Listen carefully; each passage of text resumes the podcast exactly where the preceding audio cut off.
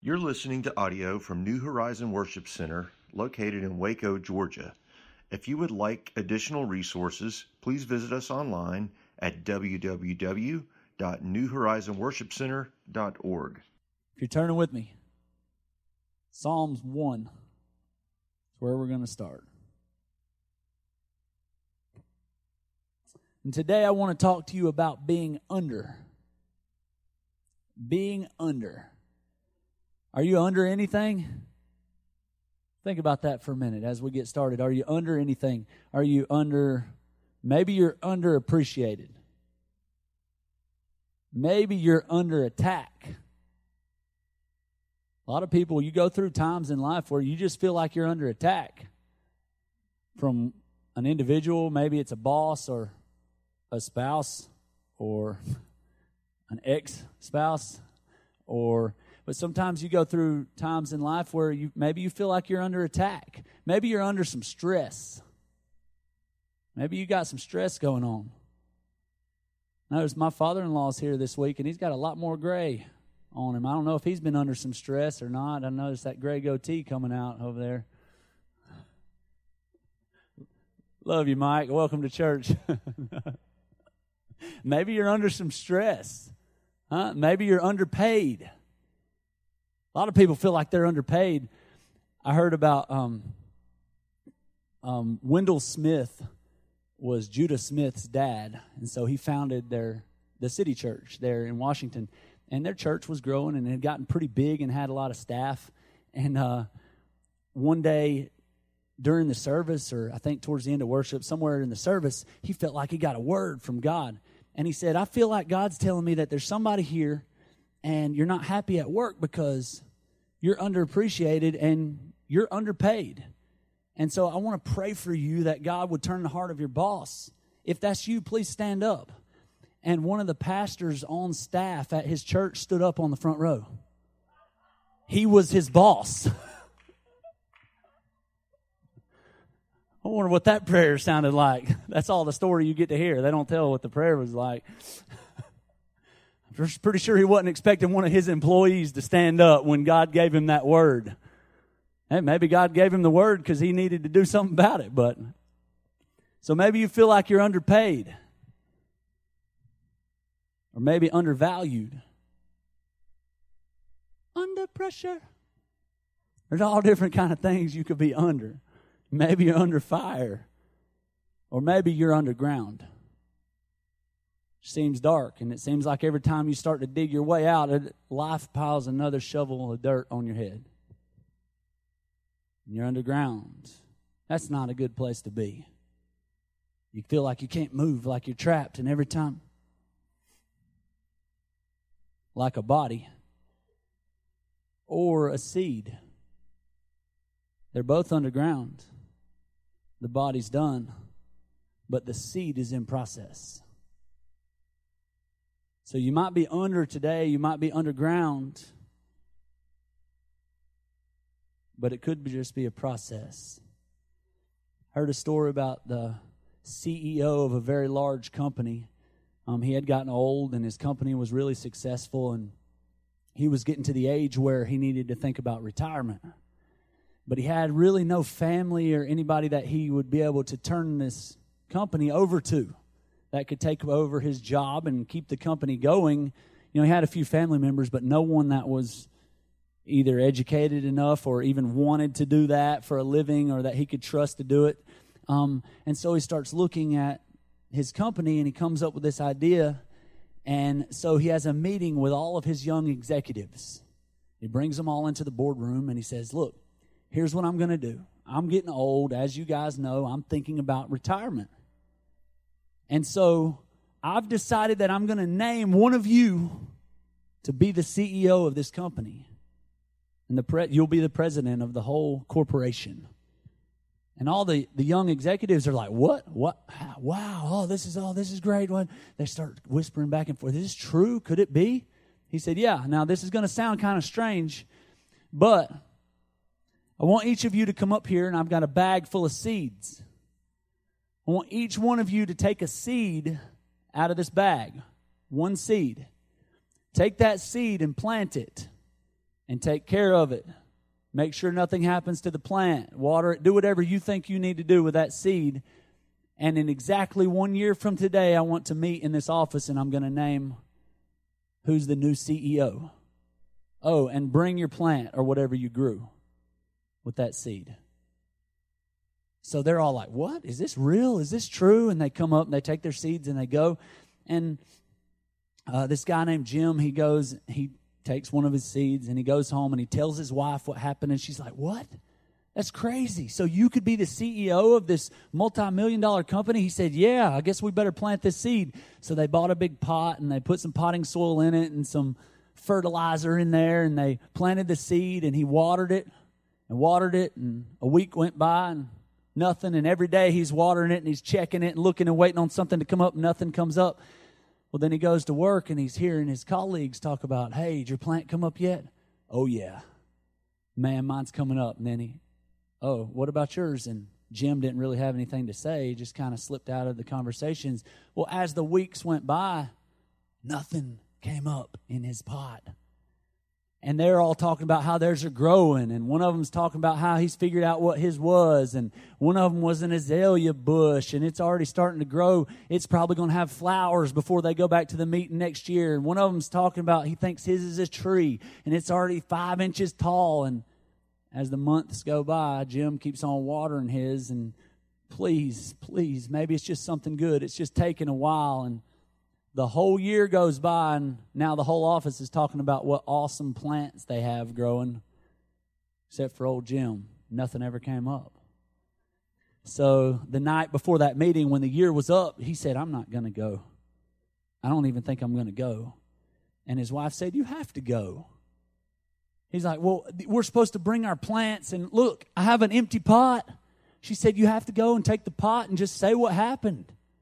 You've been faithful. You did what you were asked to do. Now you just have to take the pot and tell them what happened. It, I mean, he said, Yeah, I guess you're right. And he went in, and when he got there, he saw two of the, the executives out there helping each other because their plants were so big they couldn't carry them and they were sitting them on like one of those little dollies rolling it onto the service elevator to get it up to the room and he felt so embarrassed holding his little pot with nothing had a little bit of potting soil and some manure mixed in it didn't even smell good and he's like you got to be kidding me he walks into the conference room and they've all got these plants and bushes and some of them had flowers and all kind of stuff like and, and he's sitting there like, you got to be kidding. And then they look over and several of them start laughing and pointing at his, look at Jim. He didn't even grow anything.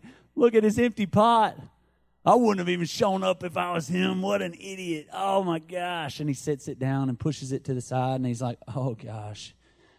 Well, the CEO comes in and he walks around checking every, looking at people's plants and wow, that's really nice. And they're all showing off. Oh, look at how big mine is. Oh, look at how I've, must have that green thumb. They're all trying to get the job. He goes up to the front of the room and he says, Jim, I noticed your pot has nothing in it. Jim said, Yes, sir. And I watered it. I, I, I fertilized it and I did everything I could think to do. And I, he said, Jim, come to the front of the room. Everybody else have a seat. And so, tell him I'm busy. I'll call him back. So Jim comes to the front of the room with his empty pot, and they all sit down. They're like, "What? Why?" Is, oh, he's getting fired. I'm going to let him go before he picks the new CEO. And he called him up there and he said, "Guys, listen to this. You've all grown some beautiful plants, but the seeds that I gave out last year, I boiled them before I gave them out, which means they were dead. So every one of you that has a plant, you lied." Nothing grew, so you went and got your own seed and grew your own plant because you wanted to be CEO. Jim's the only honest man in the room. Because every seed I handed out last year was dead. I boiled them. I figured some of you guys were smart, so you would know if it was a real seed. And some of you could even tell by the seed what it was supposed to grow, so you probably went out and got the right kind of seed. But what you don't know is they were boiled. There was no life left in the seed.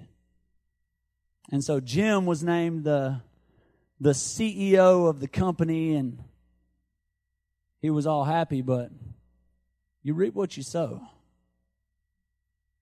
And sometimes it doesn't look good when you're under or when you're underground, or sometimes things aren't coming up like you thought they should, and sometimes they don't look like they like they should. I'm here today to tell you it's okay. When you sow honesty, you reap trust. Growth and comfort don't mix. I hate to say it. But if you want to live a good, comfortable life, then you're not going to see much growth. Growth and comfort, they're not friends. You can find that out at the gym. It ain't comfortable to grow, I'll tell you that. Well, there are ways. It is comfortable to, well, if you want it, let me rephrase that. If you want to grow a muscle, there are other things that are a little comfortable to grow, but you want to grow a muscle. Say you want to get a bigger bicep. When you go in the gym, it's not comfortable. Right? It's going to take a bunch of curls and rep after rep after rep. And guess what? Just when it starts to get easy, you got to up your weight if you want to keep growing. Otherwise, you're going to stay the same or get smaller. Well, that causes pain, that causes soreness. You got, yeah, that's what it takes to grow. But check this out. What if you go into the gym? All right, so you're, you're in the right place. You're where you need to be because you want to grow. You want your biceps to get bigger. Now you have to have pain and discomfort.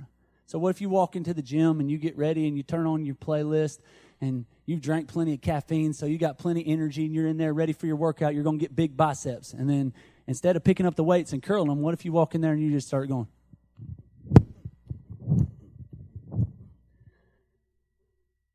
Punching yourself in the biceps. You will feel pain.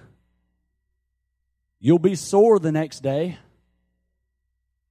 same kind of sore, same kind of pain, and you were in the right spot, and you can do it for the same amount of time that you were going to do curls, but you won't see any growth. It's just pain for nothing. I don't want to live my life showing up to church or get myself in the right spot, but then I'm doing things the wrong way, so I feel the pain, but I never see growth.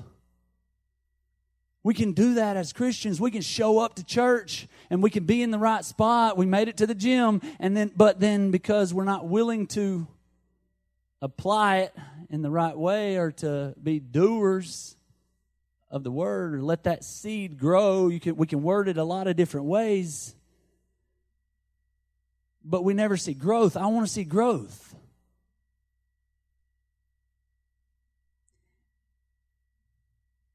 I want to see change.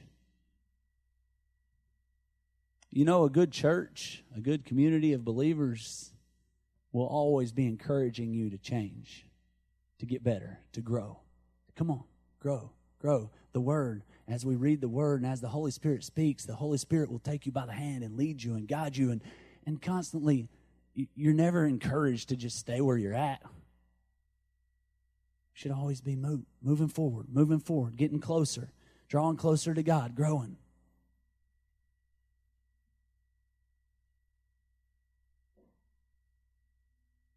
I want growth. So, you're under. We're probably all under in some area of our life. Under something. We're all under. My question for you is Are you planted? or buried. It's a big difference. You can be planted or buried. And that's in your mind. I choose to be planted. I'm not done. It's not over. I'm not dead. I'm not, I, even if I'm under, it feels like there's dirt on my head and I can't see anything. I'm just planted. Because there's life in here. Let's look at Psalms 1, verse 1. Blessed, blessed, that's happy, prosperous. Blessed is the man that walketh not in the counsel of the ungodly, nor standeth in the way of sinners, nor sitteth in the seat of the scornful. But his delight is in the law. That word law is a Hebrew word. Um, it was translated law. It means uh, teaching or instructions. But his delight is in the instruction or the teaching of the Lord. And in his law doth he meditate. Think about, chew on, dwell on. You stay there. Meditate day and night. So, blessed is the man, happy and prosperous is the man that meditates and chews on and digests the word, the law, the instruction, the teaching of God day and night, continually. Verse 3 says, And he shall be like a tree. I want to be like a tree, strong and powerful, planted by the rivers of water, that bringeth forth his fruit in his season. His leaf also shall not wither, and whatsoever he doeth shall prosper. there will be purpose from his pain. The ungodly are not so, but are like the chaff which the wind driveth away. Therefore, the ungodly shall not stand in, in the judgment, nor sinners in the congregation of the righteous. For the Lord knoweth the way of the righteous, but the way of the ungodly shall perish. What does that mean? If you do it His way or the right way, you see growth in life. If not, then you're choosing death. I heard about this guy that this city boy that really liked chicken, but he had heard all these bad things about all the hormones and stuff that they were putting in the chicken at the store. And so he got this great idea that he was going to move out and start this giant chicken farm and he would raise fresh chickens and that he wasn't going to put any hormones or anything in. So he bought the farm and got ready. And like I said, he was from the city and didn't really know much what he was doing. Just came out, tried to figure it out, and thought he'd get started. And he went to a, a local hatchery and he bought 1,000 chicks to start out with. About two weeks later, he came back to the hatchery and bought 500 more chicks. Two weeks after that, shows back up, buys 500 more. And the guy was like, My goodness, your chicken farm must be going pretty good. This makes 2,000 chicks you've bought, like in the last few weeks. Must be going really good. And the guy was like, Well, no, it's actually going really bad. He's like, I don't know what I'm doing wrong. If I'm planting them too close together or maybe upside down or what, but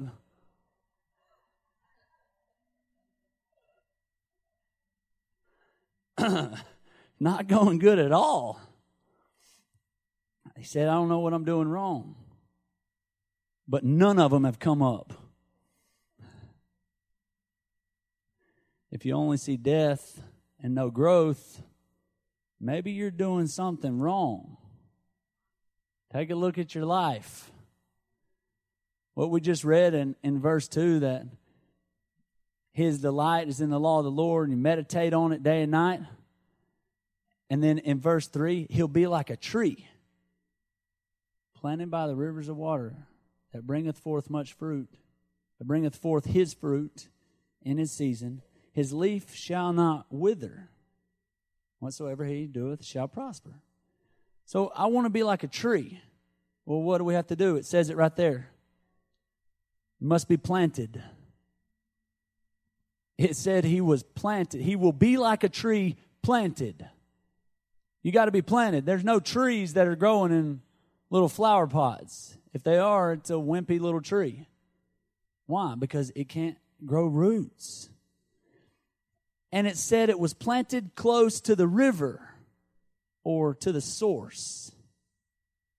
Out of his belly shall flow rivers of living water. It was planted close to the source, close to the river. Why? did the psalmist include that? If you're planted close to the river, you don't depend on rain. Doesn't matter if there's a drought. A tree that's planted close to the river, the roots run down and can get water out of the river. So you're not dependent upon the seasons. You, you don't depend on rain. Why? Because you're planted close to the source, you're close to the river. He that meditates day and night on the law of the Lord, on God, on His instructions, and on His teaching, that's the source. So by planting yourself close, then the circumstances don't matter. You're not looking for rain, you're not looking for anything else. You don't depend on the government, a job, a spouse, on, on something else to be your supply because you're close to the source. So you're not looking to something else. You don't have to have rain from somewhere else. You don't even need the rain and you'll still see growth, whether it rains or not. And then that second part where it says, His leaves won't wither. At first I read that and I was thought, that's kind of weird. I mean, his leaves won't wither. I mean, every tree, we're about to hit fall here pretty soon, and we're going to see all the leaves are going to change colors, then they're going to wither, and then they're going to fall off. Probably, unless it just stays summer, which hopefully it will. I'm fine with that. But I thought that was weird that he put his leaves won't wither. In winter, all the leaves turn brown and they fall off, and there's no fruit. Why? If you do a little research and studying, like on an oak tree or on different trees, what happens when those leaves start turning colors and then withering and fall off and die, and the tree doesn't produce fruit all winter? the tree is starting to save nutrients on the inside so that it can survive the winter.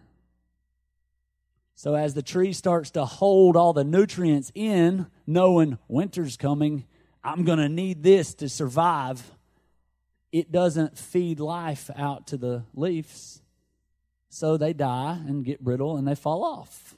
Then in the spring, when the tree feels safe, it'll grow new leaves and they'll come back because it made it through the winter and everything's okay. So, but it gets rid of the leaves. In your life, if you're planted close to the source, then you don't have to feel like, oh, you got to save up. I got to hold this in because I can't afford to put anything out here. I can't afford to give anything. I can't afford to be generous. I can't produce fruit right now because I don't know if I'm going to have enough left. And, you know, we're supposed to be, as Christians, producing the fruit of the Spirit love, joy, peace, long suffering, gentleness, goodness, kindness, meekness, faith, temperance, and any ones I forgot you, we're supposed to be producing that stuff. But we come through seasons in our life where we're like, uh oh, there's a hard time coming. I better brace myself. I'm about to go through a divorce. I'm getting fired from my job. I'm getting whatever it is, whatever storm we're about to hit. And so we stop putting out fruit. We stop putting out our leaves and everything else because I need to keep all this in here for me. But what he's saying is if you're planted close enough to the source, then you don't have to go through seasons where you've got nothing to give. You can still put out green leaves and fresh fruit, even in a hard time, even in a drought, even in winter. That's what we can look like. So, are you a tree in a pot Christian? A lot of Christians are a tree in a pot. Not too big, not too strong. Look okay, but by being in a pot, it's easy to just uproot and run away, run away somewhere else. If you get offended a little bit, that's okay because you, you're going to get offended because your roots aren't very deep and you're not that mature. You're a little pot, so it's a good thing you're mobile because everybody's going to offend you at a family and at your job and at church and at everywhere you're going to run around. I don't want to be a tree pot Christian.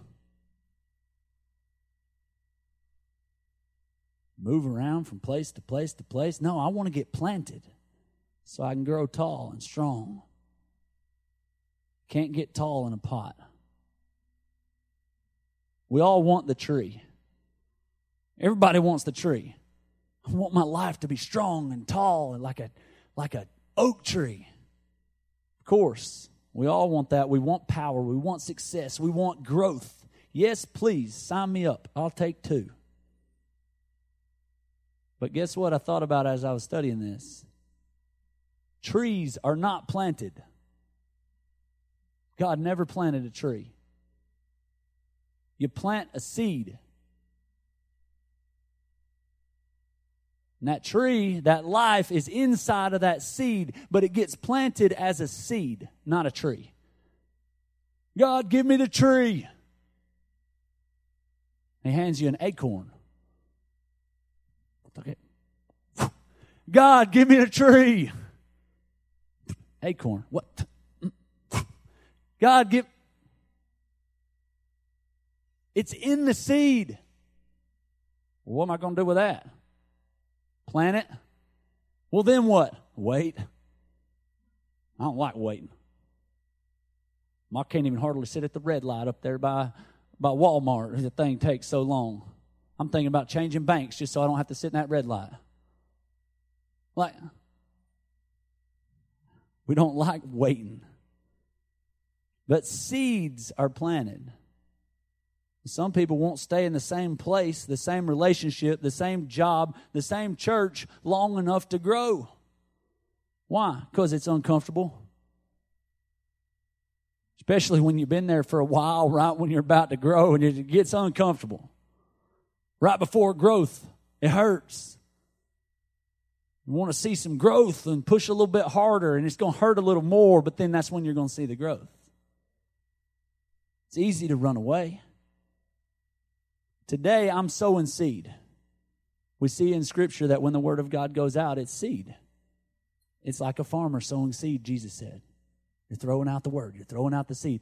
If I go get a bag full of corn and it's good seed, and I get a shovel and a hoe and a, put on some overalls and I walk around this this concrete floor right here, chopping at the concrete and throwing out my corn seeds.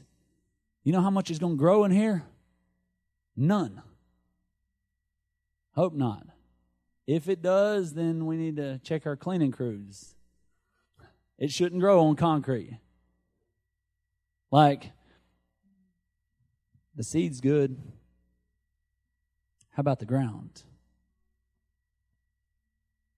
We got to stay long enough to grow. Look at Mark 4 1. I'm going to read it to you in the Message Bible. It's a familiar parable. Mark 4 1.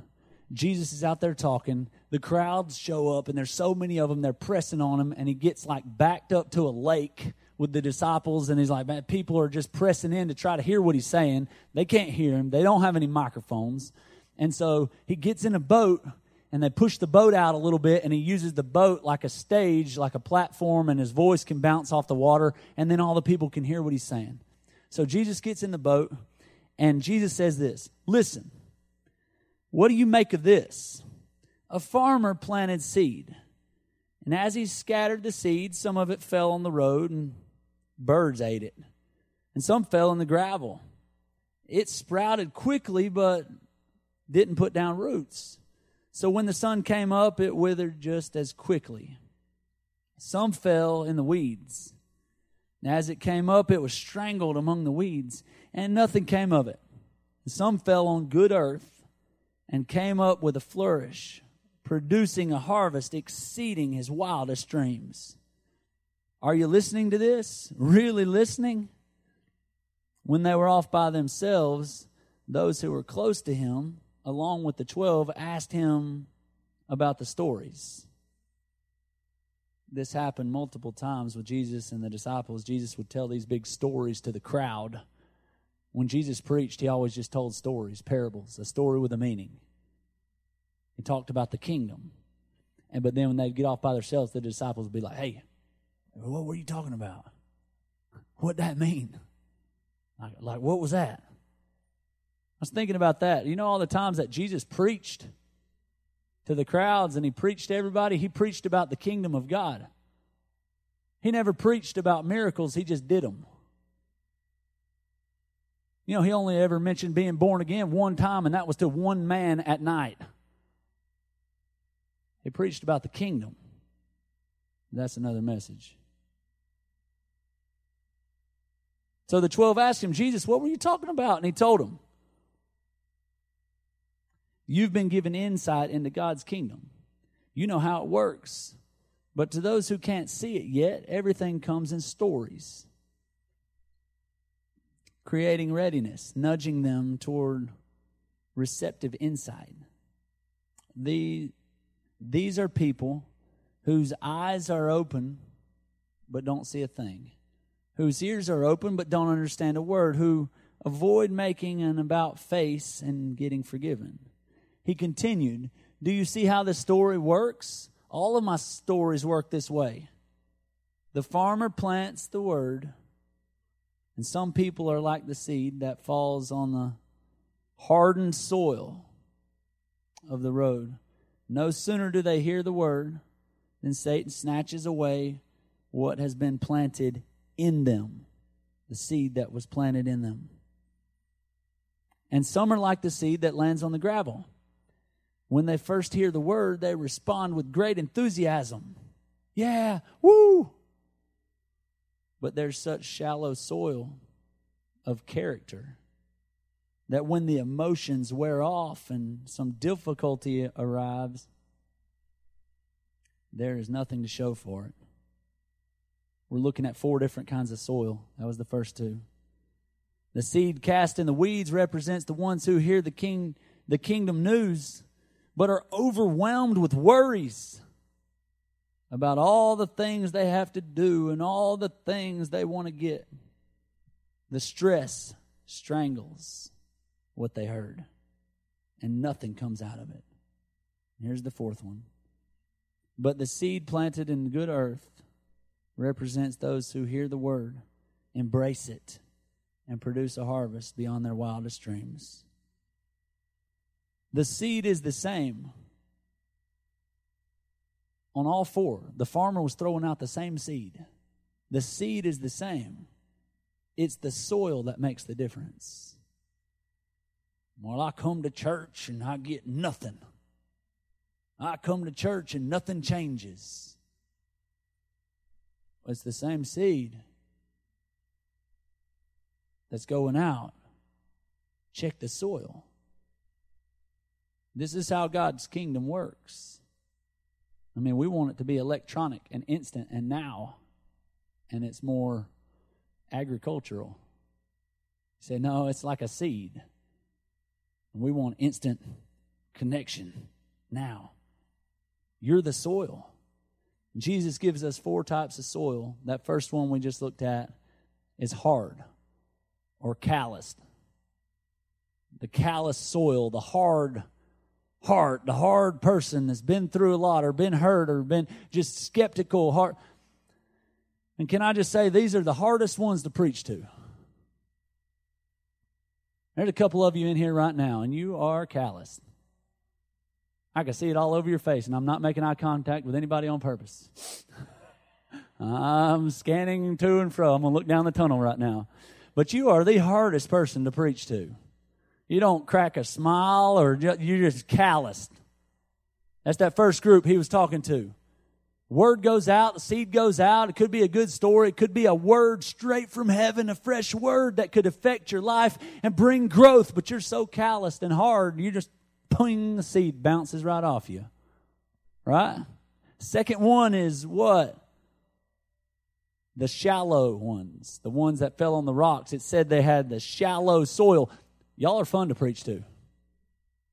Woohoo! You're happy, you're excited, you're shallow, but you're pumped, right? Yeah, thank you, Jesus. You receive the word and ping, it shoots up a plant. Look at that. I say hallelujah and you scream luya. That's the shallow people. You're uh, pumped. But as soon as you walk out and life hits and a bad circumstance happens, ah, you die. But y'all are fun to preach to. Thank you. That's the second one. So it's great, but how it worded it there in the message Bible is when the emotion wears off and life hits, you fall apart, basically. When you're in a church service and you're feeling the emotion of the worship or the word, you're, you're pumped and you're happy and you're producing fruit for God. But when you get out in the world and something happens and that emotion wears off, you're just like, no, uh, you lose it. You fall apart. Number three. I don't think there are any of these in here, but I'm going to hit it because Jesus did, so it was important. All right, that's the worriers. The one that fell on the ground with the weeds. The worriers.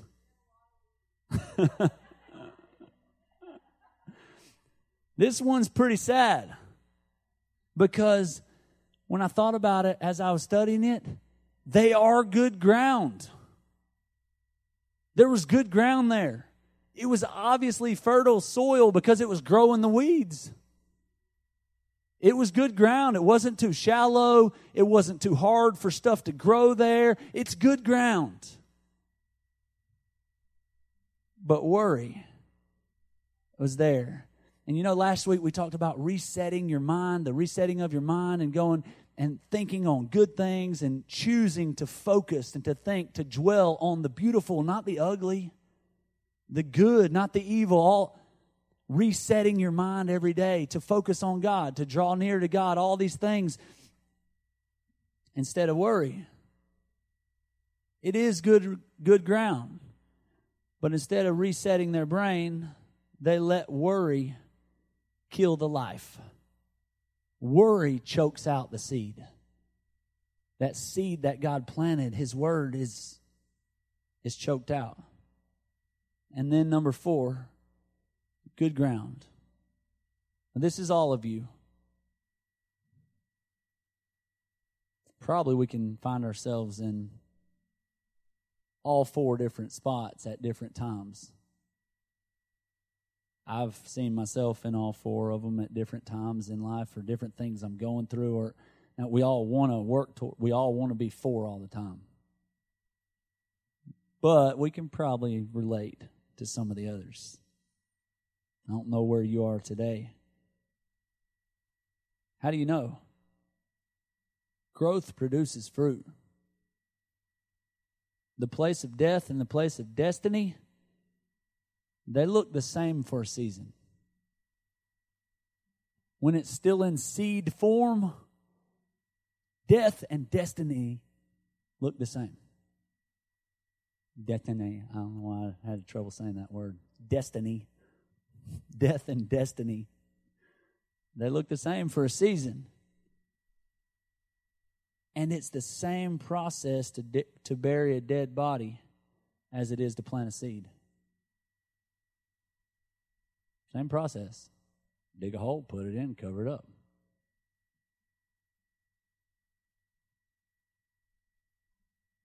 That's an encouraging word, huh?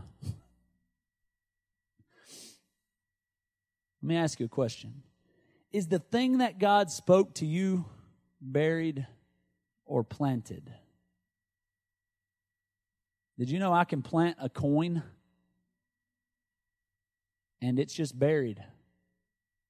I can take a quarter and go plant it outside and nothing's going to grow.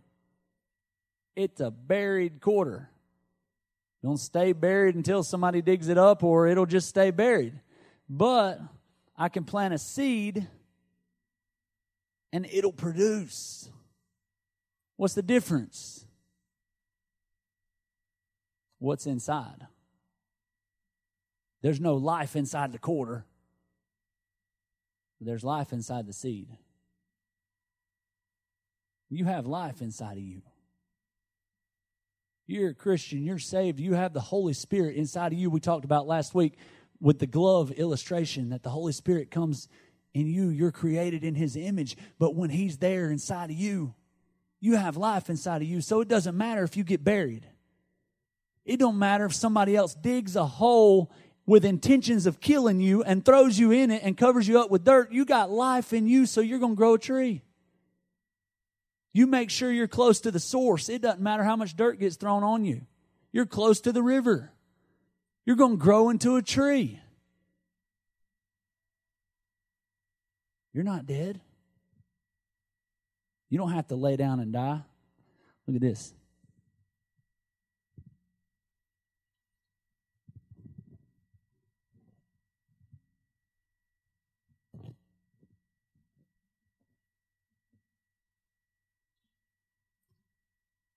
Is this dead or alive? This one. What about this? Nope, it's dead too. It just doesn't know it yet. You have to be connected. I cut this off right before church so it wouldn't wither. It looks alive. It's got fresh leaves on it. But you and me both know that it's a matter of time before those leaves fall off because it's no longer connected to the life source. Jesus said, I'm the vine, you are the branches. Well, while I'm preaching through this, it sounds it's kind of cool. Like I feel like I'm hunting. Let me get rid of that. Think of a lot of ways I could go with that. it's dead too, it just doesn't know it yet. Well, we're called to be connected. We're called to have a community of people. We're called to be in relationship with each other. We're called to be connected to a church, to a body, to Him for our life source. You only last so long cut off. You weren't created to be a loner. There's life in the seed. John said, Greater is he that is in me than he that is in the dirt or the world. Ah, you see what I did there? he that's in the world. There's life in me. Jesus said, I'm the way, the truth, and the life. We want God to change our situations in a moment. We'll come in here and pray in church God, fix my situation. God, this is what I'm dealing with. Change it. Give me a miracle. Fix it in a moment. And that's even a fun one to preach right now in this very moment, God's going to do something. Right? It's a good one. If people get excited and the shallow people are jumping, because we want God to do something in a moment, right? I do. We all want to see that. We want something done in a moment. But usually what happens is everything doesn't change in a moment. But because of that moment, everything can change the seed gets planted. So everything doesn't change in the moment, but because of the moment, everything can change. If we don't dig up the seed, if we water it, if we let it grow, if we wait and don't just uproot it and run somewhere else because everything didn't change in that moment.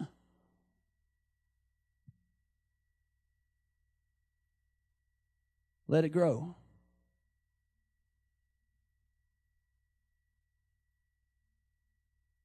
Look at Psalm 92, and I'm going to wrap it up. Psalm 92 12. You got to be connected. The righteous shall flourish like the palm tree, he shall grow like a cedar in Lebanon. Those that be planted, planted where? In the house of the Lord shall flourish in the courts of our God. So, what do we do? Get planted, get connected, let some roots grow. Don't run when something's hard, but work it out. Get involved, get in relationship. Man, that's not that fun. What do you do when you're under? Stay. Wait. Remember, they that wait upon the Lord, that famous verse that that we love, they that wait upon the Lord. Does anybody in here like waiting? I don't. You like sitting in a waiting room waiting? to hear the news, or maybe somebody you love is having a baby and you're just sitting in a waiting room waiting. Anybody like that? No, not very fun. Waiting at a red light? No. Waiting on the world to change? Waiting? No. Good things come to those who wait. I hate that saying that says, hurry up and wait. How you wait determines how and if you grow. How you wait. I'm underground. It can be death or life. It's usually determined in your brain, right here, your perspective. Is it over? Are you dead? Are you done? Is it finished? Is it, or are you a seed? that's waiting on your time to break the surface. It's in your mind. That verse, Isaiah, um, Isaiah 40, we looked at this a couple weeks ago, so we won't spend much time on it, but it says God doesn't come and go, God lasts. He's creator of all you can see or imagine. He doesn't get tired out, he doesn't pause to catch his breath. And he knows everything inside and out. He energizes those who get tired. He gives fresh strength to the dropouts, for even young people tire and drop out. Young folk in their prime stumble and fall, but those who wait upon God get fresh strength. They spread their wings and soar like eagles. They run and don't get tired. They walk and they don't lag behind. How do you run? How do you fly? How do you walk and not grow weary? Isaiah said, You wait. Well, that makes no sense. You fly, you run, you walk, but you wait. To me, waiting is doing nothing. But they that wait, and that word wait, it's a it's a Hebrew word. It was translated wait, but it means to hope in, to be gathered, gathered together, gathered, to look for, or to wait. It means gather, wait, look, hope. That's church. We gather together. We're looking for God. We're waiting for Him to show up. We're waiting for Him to deposit a seed of life into us. We're waiting and we're hoping. We're hoping. Christ in you is the hope of glory. It's the hope that that thing's going to grow and there's going to be crops and produce fruit. And so that's what church is. We gather together, and that's what you could say we're waiting. That word wait. We gather, we wait, we look, we hope. We're connected.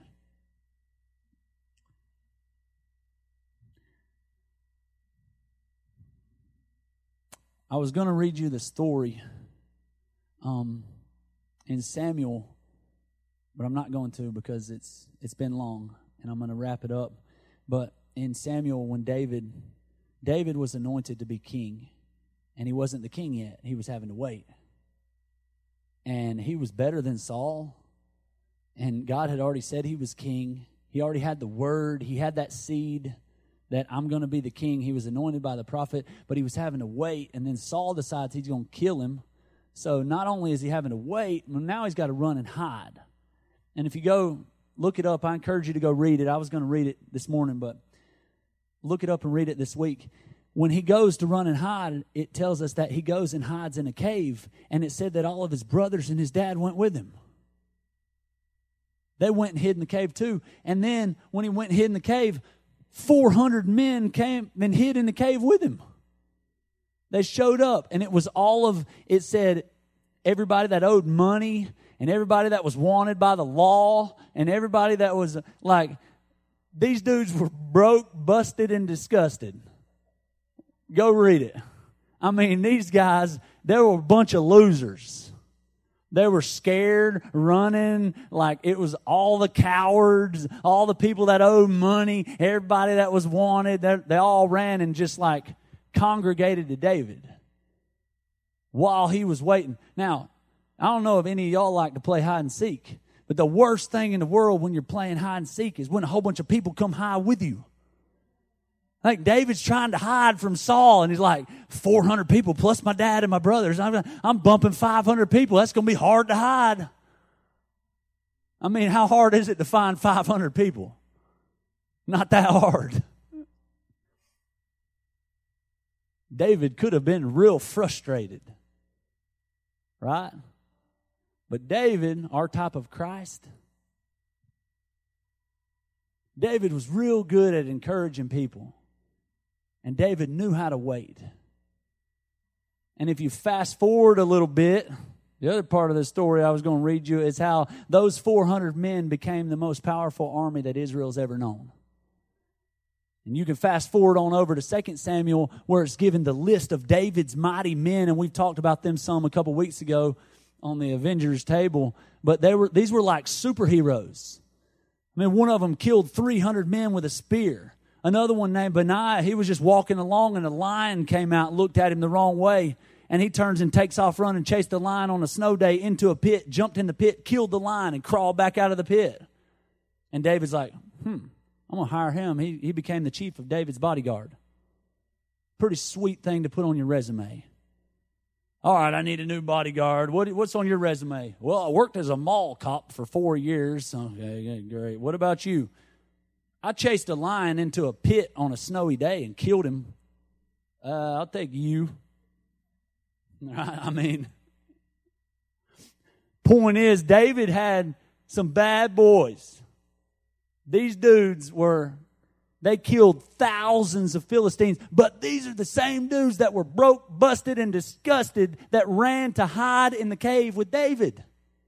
They were hiding in the cave underground waiting. Gathered to the king, connected, waiting. Sounds like church. They were waiting. They gathered to the king. They learned how to wait. And David encouraged change. He always encouraged change. Nope. Wait, don't kill Saul. Touch not the Lord's anointed. That's church. Church should encourage you to change, to grow. I know it's not comfortable. But the place of death and the place of destiny look the same for a season. It's preparing you for greatness. Don't quit. Don't die. Don't get out. Something is being developed. Stop running. Get planted. I know it looks like death, but He's working. I dare you to stay. I dare you to commit. I dare, no, I challenge you. To plant your feet. And for the first time in your life, get strong. Grow tall. Get close to the source. You're a tree. There's a seed. But it's up to you whether it'll become a tree or not. Let's pray. Hey, Dad, we hear you. We want to be good ground. And we want to bring forth a harvest. We want to make a difference in the kingdom. And we want to have peace no matter what the circumstances look like. God, thank you for making a place for us in your family. Thank you for giving us a place that we can connect and that we can feel at home and that we can feel your love and we can receive your word. God, continue to speak to our hearts and our minds, not just in here on service, but as we meditate on your word and as we chew on it and digest it.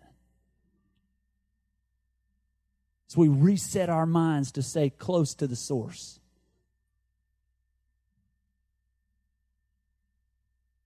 Remind us. It's easy to forget and fall back into old patterns. It's easy to run.